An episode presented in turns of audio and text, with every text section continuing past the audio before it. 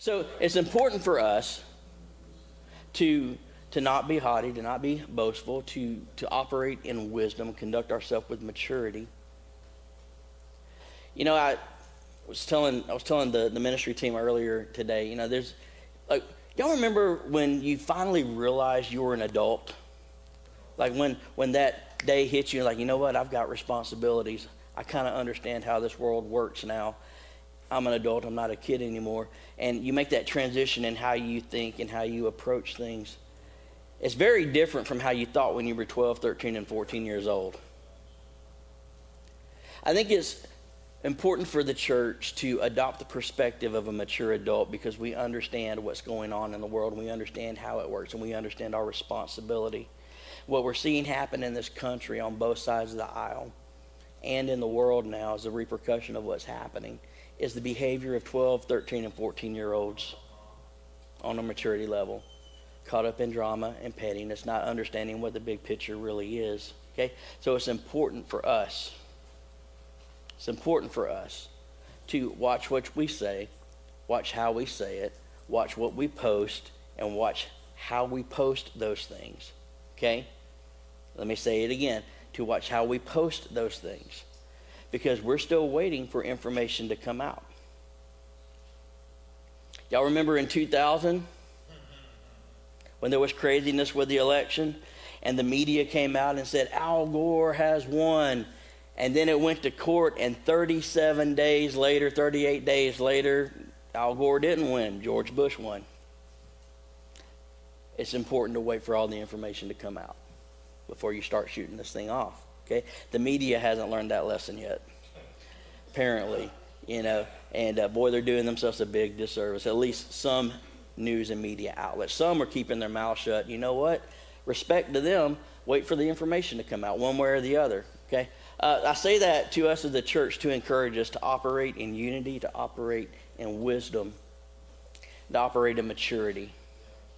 Because at the end of the day, we still live in a world that's impacted by a global pandemic. We still operate in a community with people that are hurting and need Jesus, with lives that are falling apart, with marriages that are broken, with children that are hooked on drugs, with a suicide rate that is through the roof in our country right now. This country needs Jesus, and it's important that the church walks through this and keeps its credibility and fly over this drama and this mess, and we keep focused on what the church is supposed to be focused on. That's reaching this world for Jesus. 20 billion years from now, when we're ruling and reigning with Christ, who gives a flying rip who wins this election? Okay, all I'm going to be concerned about are the thousands of people that we get to take with us to heaven. The people that we get to rescue from the fire of the hell. That's what's important. Okay, that's what's important. So let's keep our eyes on the big picture. All right? Whoo! How about we get into the word today, though? My goodness. Week two of a series that we are calling Unshakable. Why are we calling it unshakable? Because we want your walk with God to be unshakable. Our core scripture for this whole series is found in Matthew 7. When Jesus is giving this parable, and he talks about the difference between a guy who built his home on a foundation of rock and a guy who built his home on a foundation of sand. And the guy that built it on the rock, which was the word of God, was able to withstand all the storms and all the trials and everything that life was throwing at him. But the guy that built it on the sand wasn't able to. We want to make sure that we are building our lives on a solid foundation. We said this last week. We're building our lives on some kind of foundation. It's either going to be the legitimacy of biblical principles or it's going to be the substitute things of the world which aren't going to stand. So I want to build my life on the rock. I want to build my life on something that I know is going to be there when it counts the most. And we want to make sure as a church that we're equipping each other to be able to withstand the attacks of life and the attacks of the enemy. Because the goal is everybody finishes this race, everybody gets to heaven. So we want to give you some core things over the, the next few weeks and this week to help you have a solid foundation in your walk with God that's absolutely unshakable, regardless of what you're walking through in life. And one of the things that we're going to be looking at today is our identity in Jesus. That is critical to the foundation that we're building our walk with God on. Because if we don't understand who we are, we don't understand what the Bible says about us, we don't understand the promises that God has given us that we have to stand on, it's very easy for the enemy to come in and have his way with us. So I want to share with you a message today that's called Whispers in the Dark. Whispers in the Dark. And we'll get into this and you'll understand what I'm talking about. Genesis chapter 3, verse 1 reads like this Now the serpent was more crafty than any of the wild animals the Lord God had made. He said to the woman, Did God really say you must not eat from any tree in the garden? Now, most of us know how this story goes. The serpent we know is Satan. We know that from other uh, references to the certain, uh, serpent being Satan, the Old Testament prophets, and in the book of Revelation, serpent's called Satan. We know serpent is Satan here in this passage of Scripture we know that he's tempting Eve to fall into sin. I want to not so much focus on that, but I want to focus on the word serpent. Because this word serpent means something kind of sinister. When you look at serpent in the Hebrew, nakahash, if you want to try to halfway pronounce it right, it means whispering enchanter. Whispering enchanter. That's who we're dealing with as an enemy. Okay? Now, this is what we know about the devil. The devil is tricky, the devil is deceitful. The devil likes to attack people, and the Bible says that he prowls around like a roaring lion looking for someone to devour. But this is what I found in my life that there are sometimes when he roars like a lion, there's sometimes when he attacks you full on in your life, but then there are times when he just whispers. Little seeds of doubt about who we are. And it's one of the most devastating tactics that he has. He likes to whisper. And sometimes he distracts with the roar and he distracts with the attacks and his main objective is to get in close so that he can begin to whisper and deceive and to sell those lies, to get us to doubt who God says that we are. Now, he's busy doing a lot of that stuff, but some of this is on us too because I, we, we got to take we got to take responsibility for, for some of that stuff ourselves, though. I think there's a lot of doors that we leave open for the enemy to come in and attack us on. You know, like I was walking around the house. This was a couple of months ago, and we had uh, we were having fun. I forget what we were eating for breakfast, but like towards the end of breakfast, I began to notice there are a lot of flies in the house. You ever just been invaded by flies in your house? You know, man, there's not just one. If you got one, you've got ten. You know, they just like they multiply while they're flying around. So we noticed you know, flies everywhere. I mean, what is the deal with all these flies? But in our house, we're prepared. Okay, we got a little bit of redneck on our on certain sides of our family. So we got this little thing in our house. I don't know if you guys have seen this or you might have one of these, but it looks like like a tennis racket. Okay, and you put nine volt batteries in this joker, and it acts like a bug zapper. Only you get to walk around with it and like swat flies, and when you hit them, you get to watch them light up while you're smacking these things down in the air. Oh, it's some of the best free fun you're ever gonna have. Oh, it's so awesome. Um, but we decided that wasn't enough in the house. Like we wanted to take our war against the flies to a whole nother level. So we've got, y'all seen these little salt guns you can get? Oh my gosh, those things are awesome. Because now you're not just, like you can just live out every military fantasy you've ever wanted to live out in your own home, sneaking up on flies and blasting them with this salt and it's great you have to clean it all up but man who, who cares about cleanup this is about war we got flies to kill in the house so, so we walk around swatting flies and shooting flies, and it's kind of fun. But then I noticed, you know what? I'm shooting these things, and they're not going away. Like I've got my kill count over here, you know, I got my trophy case of dead flies. I got that, but but they're still they're still coming in. And I was like, what is the deal with this? They got to be coming from somewhere. So I was walking around checking all the windows. Windows are closed. Well, it's not it. This door's closed. This door's closed. Go to the back door, and the back door is cracked open about that much. And all the flies are coming in from the back porch area into the house. And as fast as I'm killing them, they're invading. Just, you know, it's taking them out. And I think that translates pretty well over into a spiritual principle that we got to make sure that we're keeping doors closed so that the enemy doesn't keep coming in. Because listen, you can fight all the battles that you want to, you can take out all the flies that you want to, and you can scream and shout and sling oil all over the place and pray in the Holy Ghost, and that's awesome. But until you close the door, the flies are not going to stop coming into the house. So there's some stuff that we got to own on our, for ourselves. Okay, we've got to keep the door shut. And I was thinking, well, there's there's a few ways that we keep the door open for the enemy to come in, that get close access to us to be able to whisper this stuff into our lives. And the first one I was thinking about was just sin that we continue in. Sin that we continue in.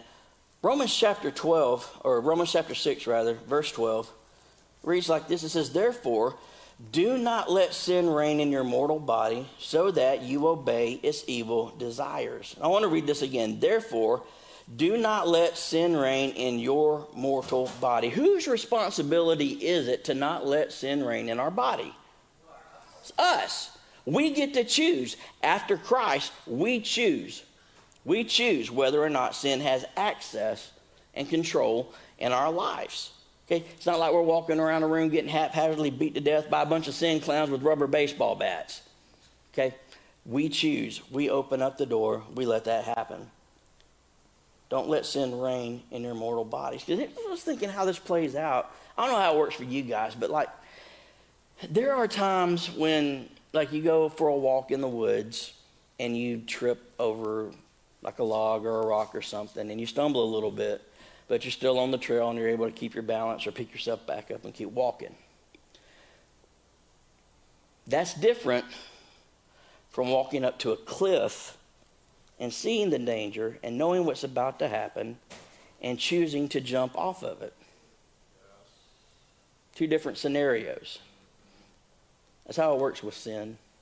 Now, I get it. None of us are perfect, me included. And there are probably going to be times in the future where, as we're walking along this trail, growing in our walk with God, we might stumble from time to time. Okay? Listen, guess what? We got God's grace to cover us during those times. We got God's forgiveness and His love to cover us during those times. We can go back and say, God, I'm sorry. I messed up. We repent. He forgives. He forgets as far as the east is from the west. The Bible says He casts our sins. So if we go back to Him and say, hey, remember when I messed up here? He's going to look at us and go, I don't know what you're talking about. That's covered under the blood. I don't remember that stuff anymore. That's different from willfully choosing to allow sin in our lives. And I think that's more the way that we keep the door open for the enemy because when that door is open and we're choosing to continue in sin, how many of you know that the devil is really good about whispering condemnation over you while you're caught in that? You know what I mean? Man. Man. It's fun for a second.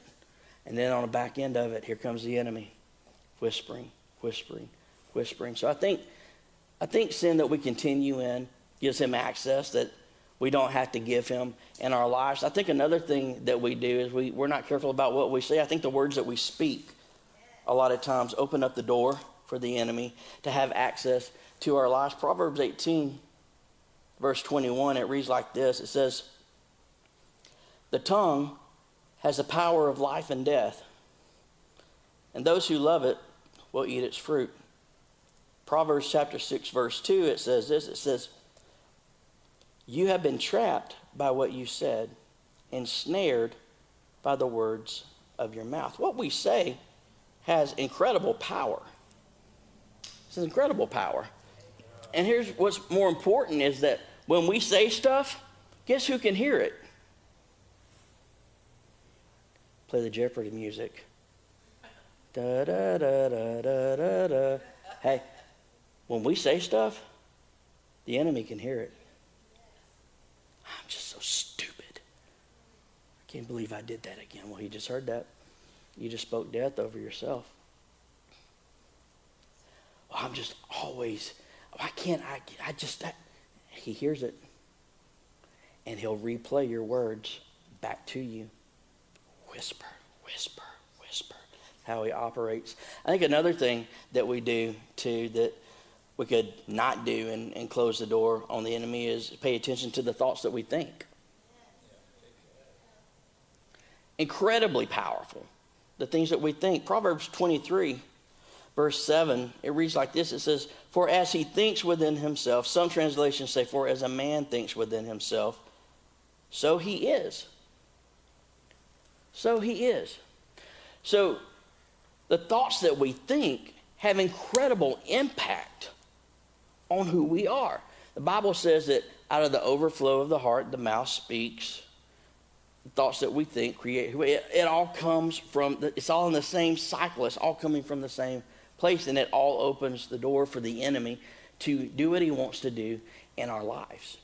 And I think if we just practically pay attention to those things and we're careful that we're not willfully choosing to let sin reign in our lives, and if we are just being very careful about what we speak and make sure we're not being so negative about what we say over ourselves and giving the enemy ammo to use against us. And we pay attention to what we're thinking and what we're what we're pouring into our heart that's affecting our thought pattern. I think we can close a lot of the doors ourselves on what the enemy wants to do in our lives i think a lot of his strategy is read and react read and react read and react and he takes cues sometimes off of what we do I've noticed that the devil, like, he, it seems like he gets real active in our lives. At the end of one season, going into the beginning of another one.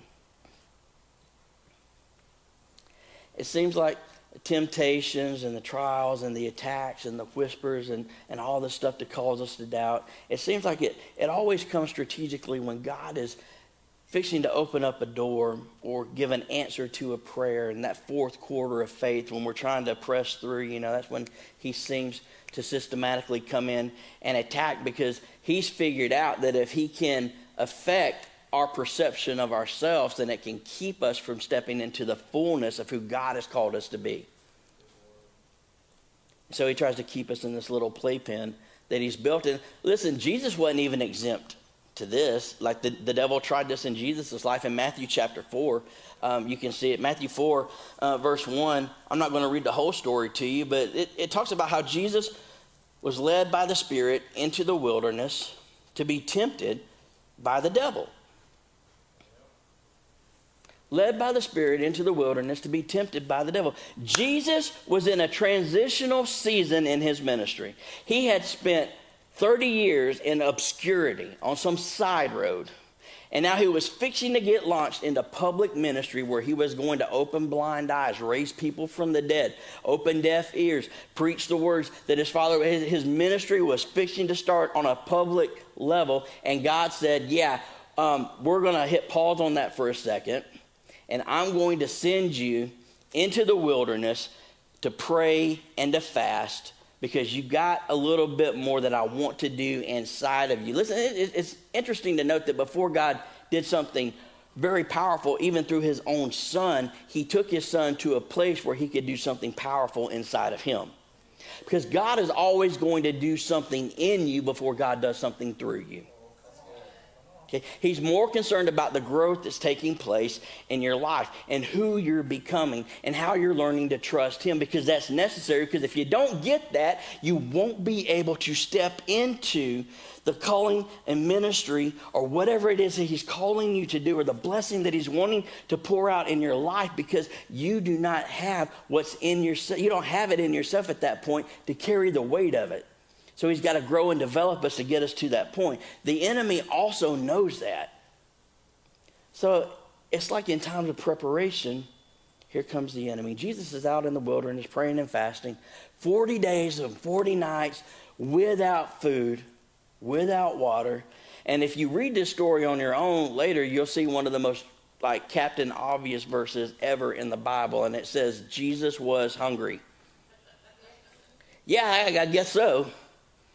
I guess so. After 40 days of not eating, I would be hungry. I'd be hangry. I'd be honest with you. I'd be hangry. Like I'd be fussing at lizards crawling around. What are you doing over here? I, I might, I might have to, to pray a little bit extra to get over that stuff. But here comes the enemy, and he begins to tempt Jesus when he's physically at his weakest and most vulnerable in his flesh. Here comes the enemy.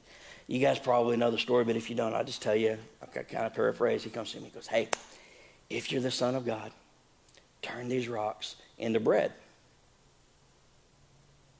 And Jesus says, No. And he hits him back with the word of God. Says, It's written. No, no, no, no, no. Satan should have known better because he was like trying to manipulate scripture against not somebody who had memorized a whole lot of the Bible, but somebody who was the incarnation of the word itself. He was speaking the word to the very word of God in the flesh. It's crazy. How do you think you're going to win that battle in the first place? That's how dumb the devil is. So he comes back and he says, Hey, if you're the Son of God, then why don't you throw yourself off from this high place? Bible says that his angels will catch you and bear you under their wings. You won't, you won't get hurt. You know? And then later, Satan pulls out the coup de grace and he says, Look, takes him to Jesus to this place and he says, Look at all the kingdoms of the world. I'll give it to you right now. You won't have he was giving Jesus the goal. He was offering Jesus the goal. I'll give it to you, and you don't have to pay a price for it. I'll give it to you, and you don't have to be crucified. I'll give it to you, and you don't have to be tortured. You don't have to go through any of that stuff. All you got to do is just worship me. Jesus hits him back. And I'm watching this back and forth happen.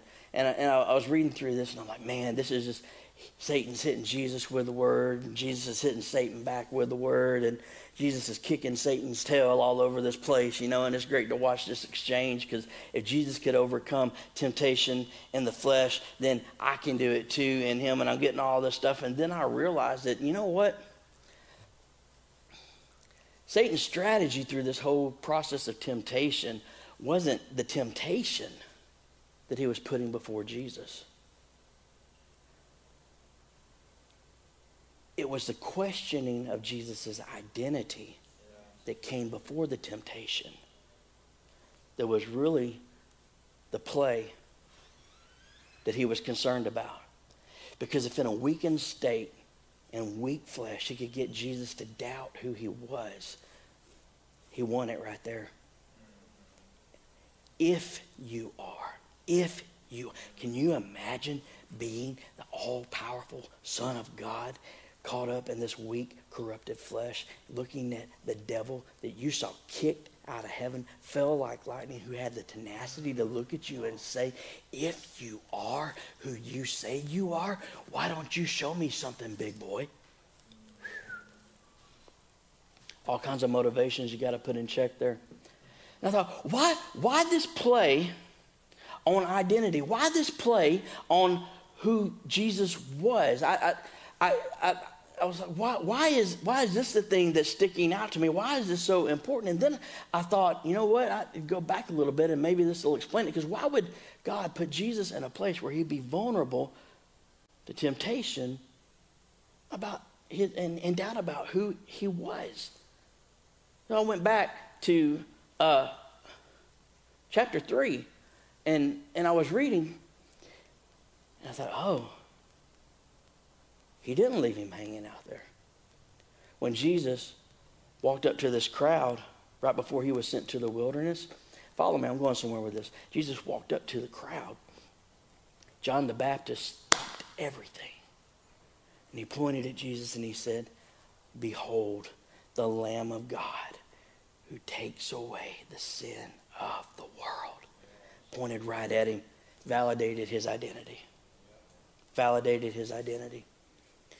Jesus comes up and he goes, Hey, bro, you got to baptize me. Jesus and John's like, Bro, um, I know who you are. You know who you are. Don't you think it's kind of messed up for me to be baptizing you right now? You need to be baptizing me. And Jesus like, Nah, you don't understand.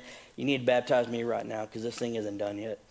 Jesus goes under, he comes up. The Bible says this that the heavens split open in that moment when he came out of the water. That the voice of God boomed from heaven as the Holy Spirit descended like a dove in full view of everybody that was there, including Jesus himself. Saw the power and the anointing of the Holy Spirit descend down on him, and the voice of God from heaven said, This is my son, who I love. With him I am well pleased. That's all the validation that you need right there.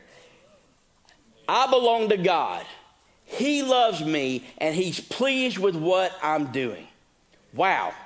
That is powerful. My son that I love, with him I'm well pleased. Then I began to realize that he wouldn't have spoken that if there wasn't a need for it, and the enemy wouldn't have attacked it if it wasn't important to him. So one and one equals two. I'm here to tell you guys one of the most, what the greatest spiritual battle you will ever fight in your life is over your identity. It is over your identity. It is constant, it's consistent, it goes on and on and on. The enemy wants you to doubt who you are from one day to the next so that he can put you in a box and keep you from doing what God has called you to do. On the other side, God wants you to understand who you are because it's empowering. Because when you understand who you are, it doesn't matter what the enemy says about you because you know what's true. John chapter 8, I was reading this. Um, it says, one simple line says, Then you will know the truth, and the truth will set you free. You'll know the truth, and the truth will set you free. It's important to know the truth about ourselves.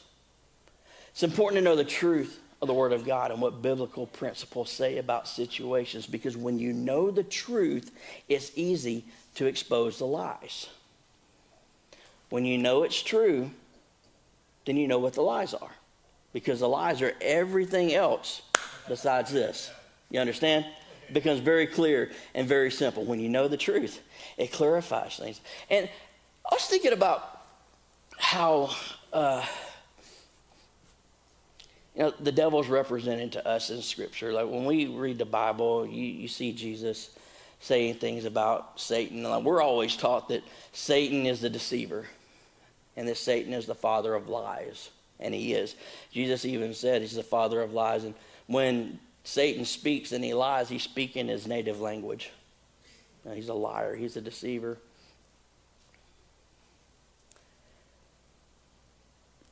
But it's not, I want you to hear me on this.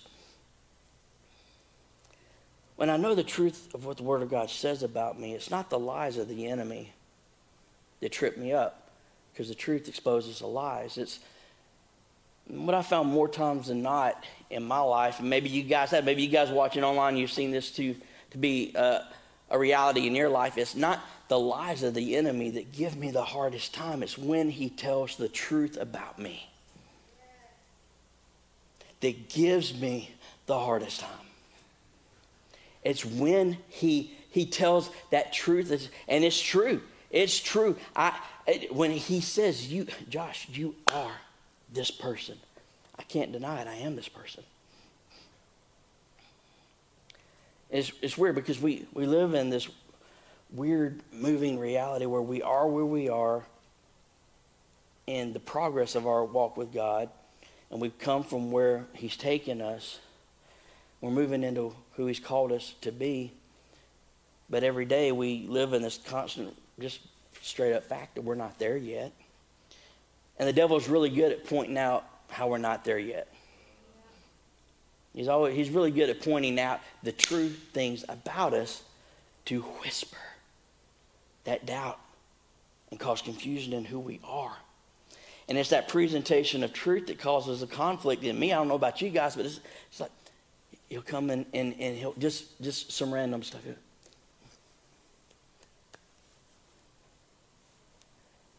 How can God ever use you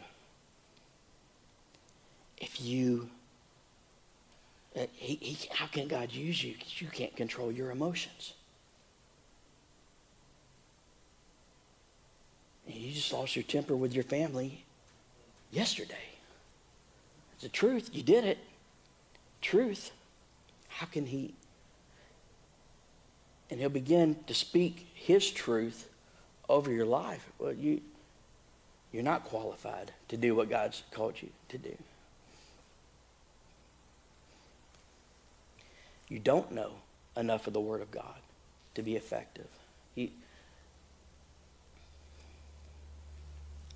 you fill in the blank. Fill in the blank. He's good about knowing the truth about us and reminding us of the truth and reality of where we are. And it's truth. Can't deny it. It's truth. So I'm like, how do you how do you deal with that? How do you how do you combat that? Because you can't lie about who you are, what you've done, or what you're doing. You know, he'll come back to you and he'll say, Man, you're just always going to be the guy that struggles with porn. It's what you're doing now. It's who you are. Your marriage is never going to come together. It's the truth. You guys are fighting. It's true. You can't get along. He'll present the truth of the situation, and he'll present the truth of the reality of where you're at at the moment. And use it to play pin, box us in. So we can't go anywhere or do anything. What we've done and where we are. But there's another reality, guys. Okay, the devil speaks truth. Yeah, but somebody gave me this great, great, great illustration. It's like he he speaks little t truth over our lives, but God speaks big T truth over our lives. Because there's a reality of my situation, okay, and then then there's the freedom that comes in God's revelation. Two very different things.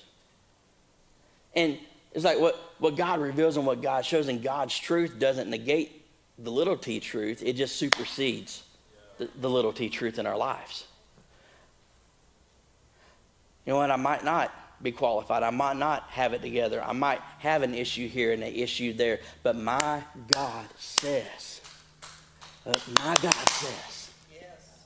my God says, oh, I'm a new creation that's growing every day. You see, you see the difference in the focus right there? See, he'll come and he'll speak the truth of the situations that we're in. Well, you, you don't have the money that you're supposed to have. Well, you got laid off from your job. Well, that's the truth. Now your housing situation's up in the air. That's the truth. Your kids are going buck wild crazy. That's the truth. Okay? He'll speak the truth of the situations. But where you are in a situation isn't where God is going to have you when it's all said and done. Okay? He'll speak on where you are, but he'll forget about telling you what God is doing to work you towards where he wants you to be in your life. So he tells that little T truth all day long, hoping that you'll get focused on that and take your eyes off of the big T truth. The truth is still the truth. Listen, you might be in the fire. You might be in it right now, Shadrach, Meshach, and Abednego. You're in the fire. That's true. That's where you are. But the revelation of God is that there's a fourth man in the fire with you who will see you through to the other side. You see what I'm saying?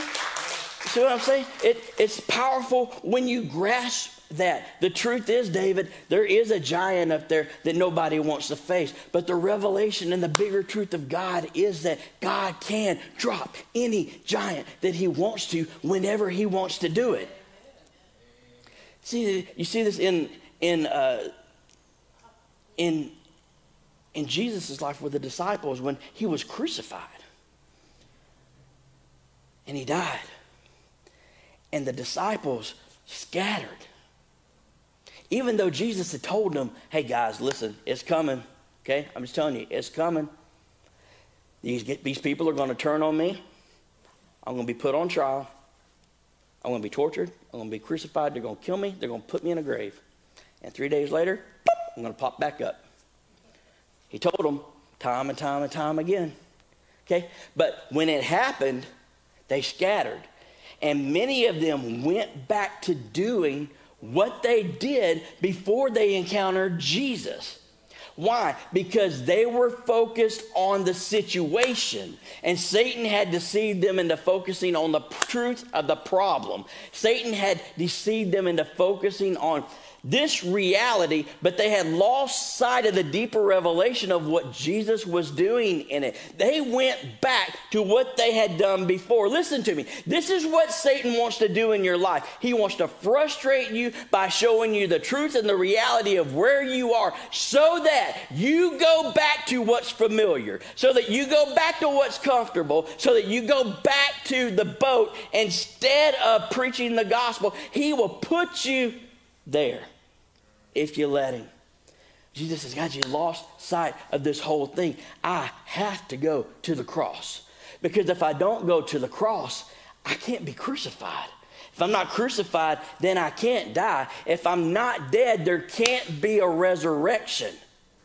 It all goes one, two, three. If there's no resurrection, there's no validation to my ministry. They lost sight of the revelation. I want to encourage you today. Listen to me, church. You guys watching online, don't lose sight of the bigger revelation of what God is doing in your life, all right? You might feel like you're in a situation where it's all falling apart, where everything you counted on has just fallen to the wayside, and you might feel like you've been crucified in your devil. Let me encourage you guys. There's a resurrection that's coming. God is not through working in the situation. He is a God that takes every situation the Bible says and works it out for the good of those who love him and trust him.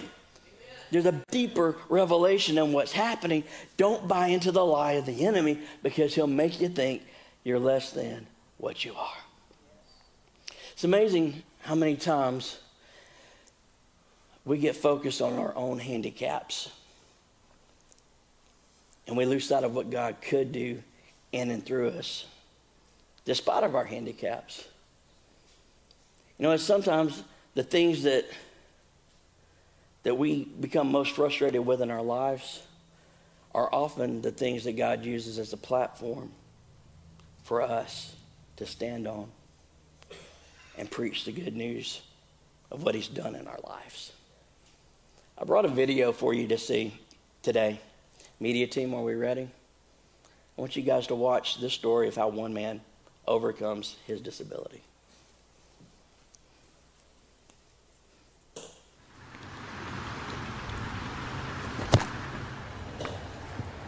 I wasn't ready.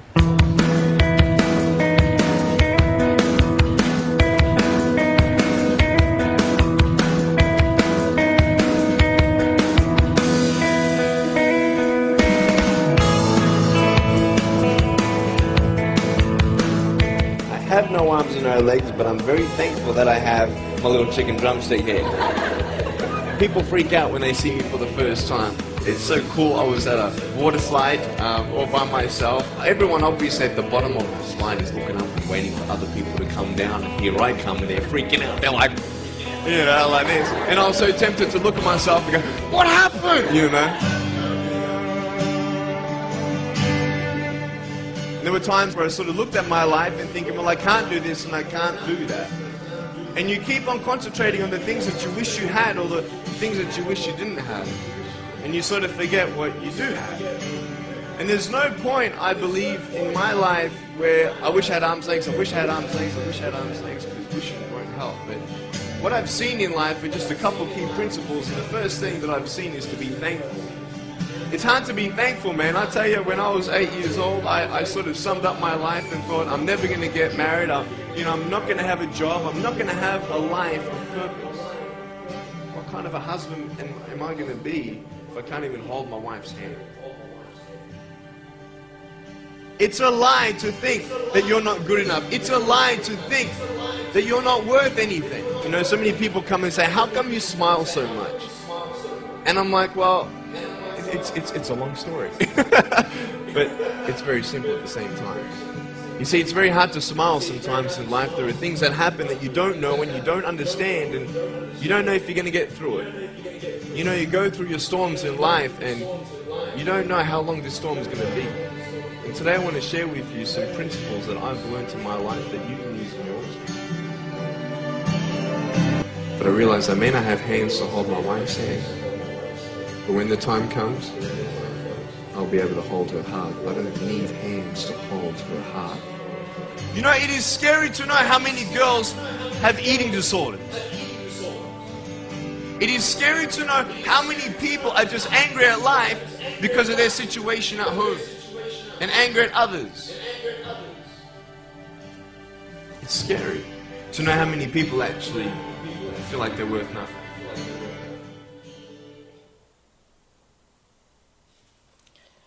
Don't let the enemy lie to you. Don't let the enemy lie to you. Okay? You are who the Bible says that you are. And you can do everything that the Bible says that you can do. And your identity isn't hinged, it's not hinged on what you see in the mirror. And your identity isn't even hinged in the truth about who you are.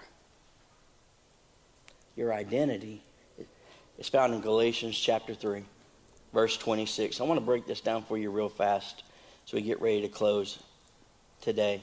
What a great time in the presence of God, huh? A great time today. Galatians 3:26. I want to read this to you. Just remind you. It says, For you are all sons of God through faith in Christ Jesus. For all of you who were baptized in Christ have clothed yourself with Christ. And I want to stop there for a second because a lot of people read over this and they don't catch what's going on. Those who are baptized in Christ, okay, that talks that's speaking to conversion. Okay, you've given your heart to Jesus. Okay, you've converted over and you're a follower of Jesus. But then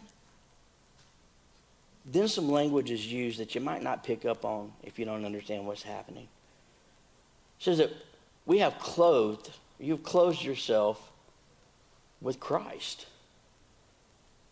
Well, that's weird. I want to clothe myself in somebody. Is this like some weird Silence of the Lambs kind of thing? That doesn't even make sense at all to me. What's going on? Just, what's going on with that? See, this is speaking. This is this is covenant language. And it's something that you wouldn't understand unless you lived in that day and that time. And you were privy to how things operated, especially in the Jewish culture. Because when God dealt with the Jewish people, he dealt with them initially through covenant. Covenant was the most powerful form of agreement at the time. There were no courts, there were no legal systems. So if you wanted some, something that was binding, you made a covenant on it. And there was a ceremony that would take place between two parties that were making this covenant with one another very symbolic. And one of the things that they would do is that there would be, at one point, there would be an exchange of robes. And you would give your robe to somebody, and they would give their robe to you. And it was an exchange of identities. And you were saying, We are now one. And when someone looks at me, they will see you. And when someone looks at you, they're going to see me. This is what he's saying here. You, you, you've clothed yourselves with Christ. And that covenant ceremony, now your identity, when people look at you as Christ and you take on his righteousness, the Bible says, and he takes on your sin to himself.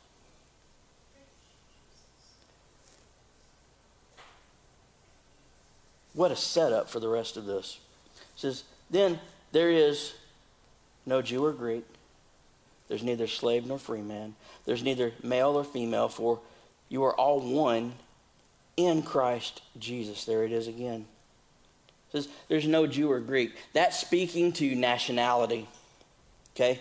That's speaking to nationality. It means that where you come from doesn't matter. Doesn't matter if you're from some hick hillbilly town with some inbred backwards family. It doesn't matter. Doesn't matter. Doesn't matter in Christ. Your ethnicity, your color doesn't matter in Christ. Then he says, There is neither slave nor free man. No slave nor free man. This is speaking to economic status. If you're a slave, you have no possessions, no money, no nothing. You got nothing for yourself. Okay? If you're a free person in those days, it's very important in those days, then you had all the stuff. He's saying none of that matters. It doesn't matter how much money you have or how much money you don't have. In Christ, none of it matters. It says there is neither male nor female in Christ. That's speaking to social status. Because in that day, and look, I'm not saying it's right, but in that day and in that time, women didn't have any rights. And women were pretty much a possession of the husband. You know, they had no identity, they had no standing, and for them to have any kind of status in society, it was hinged to who they were married to. And you were never known as Barbara or Lucy or you know or Kelly. You were known as the wife of your husband, your Tony's wife, your Bob's wife. You, that was your identity. And Jesus is saying, look, that, that kind of status stuff, it doesn't, it doesn't matter anymore. Where you're from doesn't matter. What you got in the bank doesn't matter. Your worldly possessions don't matter. Your status in society doesn't matter, for you are all one in Christ Jesus. And if you belong to Christ, then you are Abraham's descendants, heirs according to promise. Let me read this and go back for a second. Because it threw me off, and I don't know if you guys caught this, but like it says in the, the, end of verse 28, it, says, it talks about how there's no male or female. We're all one in Christ. Well, like I'm an analytical kind of thinker, and I'm thinking, well, if it says there's no male or female, then why in the world in verse 26 does it talk about us being sons? Can you guys put that back up there again? For you're all sons of God through faith in Christ Jesus. How can we all be sons of God if there's no male or female? See what I mean? Confusing. So I dug around a little bit. You know what I found out? It's a legal term. It's a legal term. It's speaking of legal status. Okay? In that time, again, that's why it's important to know who the writer is writing to okay, and what the culture is, context is. In that time, the sons received the inheritance. Verse 26 ties to verse 29 says, For you're all sons of God through faith in Christ Jesus. We're sons, we're heirs. Each and every one of us. Now let me read this again. For you are all heirs of God through faith in Jesus. All of you who were baptized in Christ have clothed yourself with Christ. Listen, in a covenant relationship with Him.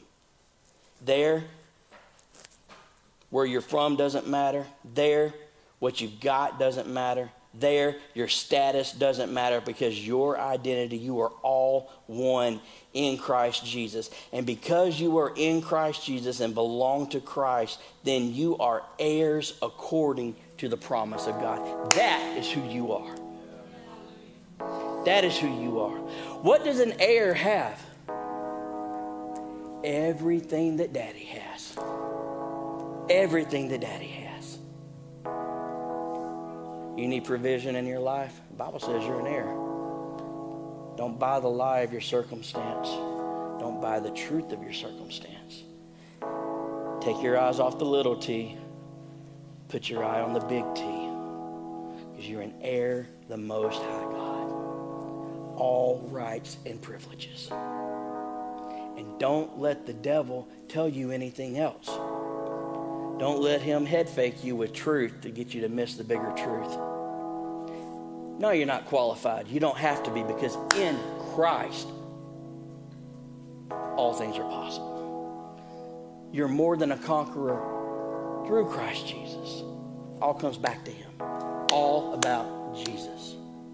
You want to know who you are? You're a child of the Most High God, whose identity is wrapped up in Jesus Himself. And you have just as much access to the Father and all the resources, all the promises, all the provision, all the victory, all the healing, all you you have it all right there. Praise God. That's who you are. Now, I can build my life on that foundation.